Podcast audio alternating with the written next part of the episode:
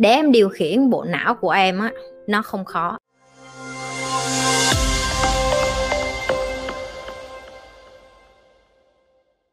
Làm sao để cân bằng được bốn vòng tròn của ikigai và chạy wow, cái này để chị master được ngày hôm nay nó đòi hỏi rất là nhiều. Nó là một chuỗi những cái bài tập mà hàng ngày em phải ghi ra, em giỏi cái gì, em cống hiến được cái gì, rồi cái gì em làm mà em được trả tiền những cái đó ngày nào em cũng phải ghi, tại vì mỗi ngày em sẽ phát hiện ra là à em em lại có thêm một cái mới nè. Ô, cái này mình cũng giỏi nè, cái này người này nói mình cũng giỏi nè, và sau đó em phải sàng lọc. Tức là em không thể lấy hết tất cả mọi thứ được, và nó cũng đòi hỏi cái sự practice, tức là tập luyện. Em phải tập đi tập lại. Ví dụ như khi mà chị mà bắt đầu làm youtube á, chị thật sự chị biết khi chị ở ngoài, đây là cái cách chị nói chuyện. Nhưng mà chị không bao giờ nghĩ một ngày chị có thể nói chuyện trước camera được như vậy hết. Tại vì sao? Tại vì khi mà nói chuyện với bạn nó rất là khác. Có người hỏi thì mình trả lời, có người đối đáp thì nó khác, nó là một cái cục như là phỏng vấn hay là một cái cục tư vấn và chị dạy cho những bạn ở ngoài, ở bên sinh cũng vậy. Tức là khi chị nói chuyện với mấy bạn đó, chị có cơ hội chị được chạm con người nhiều hơn. Nó khác lắm em, khi em gặp người ta và em nói chuyện trực tiếp, nó khác với camera. Thì khi chị nói trên camera, chi đó chị mới nghĩ trong đầu vậy là làm sao để mà mình có thể nói chuyện camera mà tự nhiên như là mình nói chuyện với những cái người bạn của mình, những cái người học trò của mình bên này. Và lúc đó chị làm một cái bài tập, em biết là gì không? Chị nói rồi đó, chị cứ quay video xong chị đăng lên, chị không thèm coi lại luôn. Đến bây giờ em hỏi chị hai trăm mấy cái video, chị có coi lại hết rồi chị vẫn xấu hổ lắm chị vẫn chưa có cái tự tin coi lại hết. Cho đến hình như là mấy tháng về trước chị mới bắt đầu có cái sự dũng cảm để ngó lại và chị còn nói trời sao hồi xưa mình bánh bèo dữ vậy? Rồi và chị nhận ra là những cái đó nó là thật. Em phải tập cho đến khi em thoải mái với cái em không có thoải mái. Để hôm nay chị chửi mấy bạn trên camera tự nhiên được như vậy nó là cả một quá trình. Nó không phải tự nhiên không tin mấy bạn mở camera lên chửi được như chị chị coi coi. Làm được mới nói nha hồng thì, thì mọi người mới biết được là nó là một sự tập luyện. Ikiga nó là như vậy đó em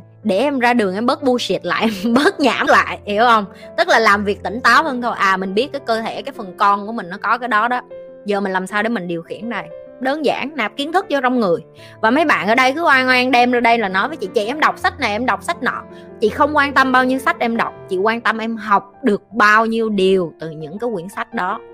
Đọc sách rất là dễ, nhưng em học được những cái điều từ trong sách đó và em áp dụng và em thành công.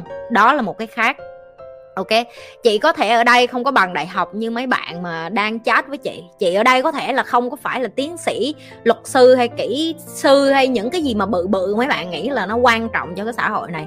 Nhưng chị bảo đảm với em một điều, đó là cái mà chị có, đó là chị học được rất là nhiều những cái kiến thức mà không có nhất thiết em phải đọc sách không thì nó mới có. Em có thể đọc sách, em đọc lại cho chị, nhưng mà chị hỏi dạ, hỏi em giải thích em có hiểu hay không? Em không giải thích được chứng tỏ em không có học được cái gì hết á. Em có thể đọc sách cả đời nhưng em không học được cái gì thì nó là vô dụng, nó là vứt. Cho nên nhớ nè, mấy bạn đọc sách nè, không quan trọng bạn đọc bao nhiêu sách, quan trọng bạn học được bao nhiêu điều từ cái việc đọc sách đó, cũng như quan trọng là bạn học được bao nhiêu điều từ cái trải nghiệm.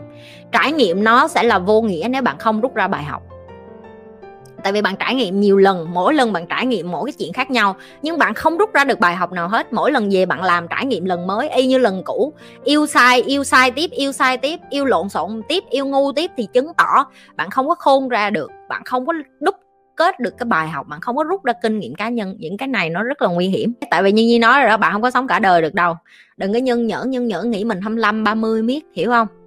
Chị cho em hỏi là bộ não hoạt động như thế nào vậy ạ? à? Cách để mình điều khiển nó theo ý của mình. Thứ nhất, nếu em hỏi bộ não của mình nó hoạt động như thế nào thì đầu tiên em phải biết được là thậm chí những cái nhà khoa học hàng đầu trên thế giới bây giờ mà họ muốn copy bộ não của con người á, họ cũng không có copy được.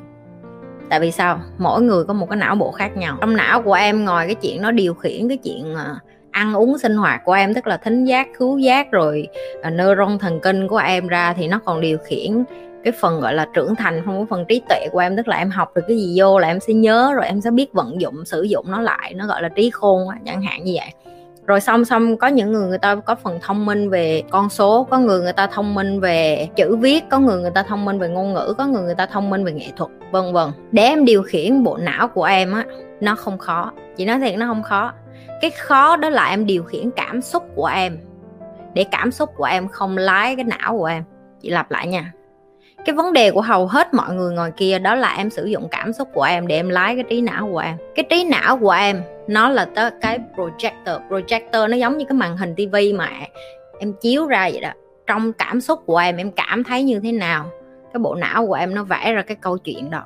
Và em sống trong cái câu chuyện đó, giống như phim vậy đó. Ok? Thì cái bộ não em chính là cái projector cho cái cảm xúc của em. Đến khi em điều khiển được cái cảm xúc của em em sẽ điều khiển được cái bộ não của em bây giờ em không điều khiển được bộ não của em bởi vì em để cảm xúc của em nó lấn áp, nó chi phối. Và cái này nó rất khó, tại vì sao?